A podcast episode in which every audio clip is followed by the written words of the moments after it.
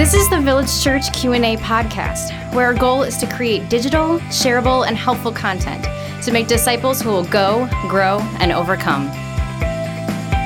Welcome back to the Village Church Q&A podcast. Pastor Michael here with a good friend from the Village Church, Alex Culpepper, seminary student, um, handsome man, extraordinary, buff worship leader, um, will change your life. So Alex is with us, and uh, we kicked Pastor Tim out of the studio for the day, and I uh, want to just take some time and process with Alex. Um, our question for today is, what if I committed to give to my local church? But I am behind in my giving. Mm.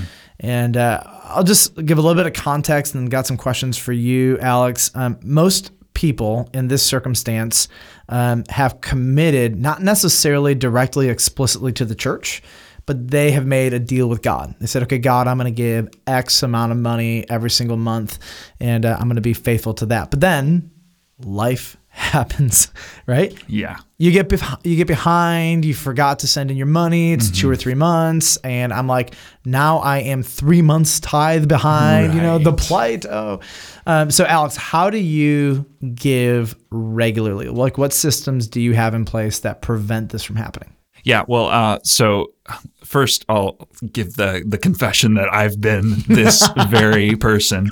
I uh, I find myself it's time to pass the author, offering plate around, and um, I, I don't carry cash on me. Yeah, me neither. Um, and and checkbooks like who uses those anymore? The only thing I have is plastic, and unfortunately they don't send a credit card machine around during the, the offering be, time. That would be sweet. that would be good. Yeah, I'll, I'll, call our I'll call your father-in-law. And, oh yeah, uh, there we our, go. He's our stewardship director, so that'll be good. so, um, anyway, uh, w- the thing that I do is uh, what I do have with me at every service is is my phone, uh, and on my phone I have uh, I happen to use Chase Bank, and I have bill pay right on my phone. Uh, so it's like, oh, I forgot my checkbook, but here's my phone, here's my Chase app. I can uh, go ahead, send a check to Village Church for the offering time, and and and that takes care of it. That's been one of the ways that that makes sure that I never miss because honestly, it's really easy for me to miss. Yep, and most churches take credit cards, but here's the not so secret frustration: they take a significant percentage um, of the tithe. Right. And mm-hmm. uh, so we try to tell people if, if you can only give using credit cards, totally understand as long as you're not going into dumb debt to do it. But right. um, so you hit the nail on the head bill pay. Mm-hmm. It's free. You don't have to pay for a stamp. they send the bill or the check for you, and it is fast and easy. Yeah. And so here's what I do, um, and many of our people are starting to do this auto bill pay, where on the second and fourth Thursday of the month, or however you want to set it up, it automatically sends a check from your account to whatever organization you want to send it to. And it works for regular bills, it works for tithing and generosity. And, uh, and so auto bill pay have, for me and for many of my friends has become, um, we'll just say a protective mechanism from actually experiencing, call it tithing debt. Yeah. you know?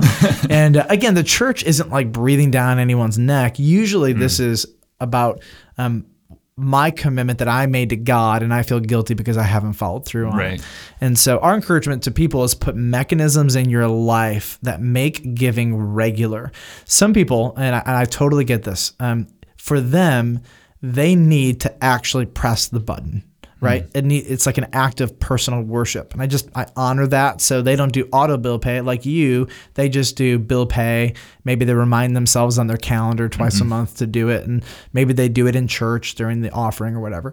Um, for me, um, it is I don't need to press the button. Mm. I just need it to be automated because I've already made the decision of what I want to give, right. you know, and right. I just want that to happen. Hmm. So if you're in debt, here's I just think a couple easy tips. Relax. just relax. God is filled with so much grace. It is unbelievable. Amen. Like you're not going to go to hell because you didn't make that debt right in God's apparent time. Just relax for a moment. Let's just take the wrath of God out of the context and let the grace of Jesus Christ wash over your entire system here and your emotions and and uh, and I just want to say, um, it, if you just need to start over then start over. Mm. If you have the means to pay it back and you can sacrifice for a month or two, then do it. Um, on, a, on a really just pastoral level, I want to caution people from making over commitments to God. Um, because it leaves us with an incredible amount of guilt should life happen and change our ability to follow through on those commitments. And so I could look at God and I could say to him, I'm going to give $1,000 a week for the next year. Well, what if I lose my job, right? Um, what if I lose sources of income that don't allow me to do that? Well, so what I prefer to do is say, okay, God, what I'm going to do is I'm going to commit to you X amount of money for the next six months, or unless something changes, and uh, and I'm going to pray about it real time. And and what that does is it gives the Lord the permission to enter into my life and say, no, it's time to step it up. You know, um, it's time for you to do this or that.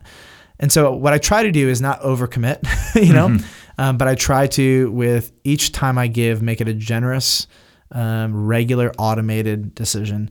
Um, but for those of you who are in debt, I just want to say relax, pray about it, know that God's interactions with you are filled with grace, um, and I think He even appreciates your concern over the fact that you don't want to let Him down. And maybe going forward, think about it differently. Alex, I want to give you some uh, opportunity to share just some closing thoughts on people who are in tithing debt. Yeah, you know that uh, that concept of graciousness is so crucial because uh, if you've racked up that debt in your head and you're just keeping track of it, uh, even approaching uh, giving seems like, well, I can't begin to pay off that that debt that I've racked up. And, and so it, it becomes demotivational. Yep. It, it stops you from actually giving. And uh, I would just say, along with you, God is gracious. God has all the resources that He needs. He's not broke. Yeah, He's not broke. Absolutely. So just, just begin that that process of giving again. You know what it is. You know what you can give. So just just give freely, give cheerfully, and uh, just trust God's grace for you. Yeah. So, so Alex, if I am in tithing debt, how much interest does God demand? Well, let's see. That's uh, one one point four percent. But then if it's like student loans, it's a little higher than that. a little higher than yeah, that, right, maybe. We'll, we'll just say it's emotional interest quantified in guilt. That's right. oh goodness! All right, well, Village Church uh, and listeners, we love you, and we're so grateful to um, answer your questions and engage with you today. I hope this was encouraging to you. Hope that this was freeing for some of you who just live with this guilt. I know there are many of you out there who struggle with that.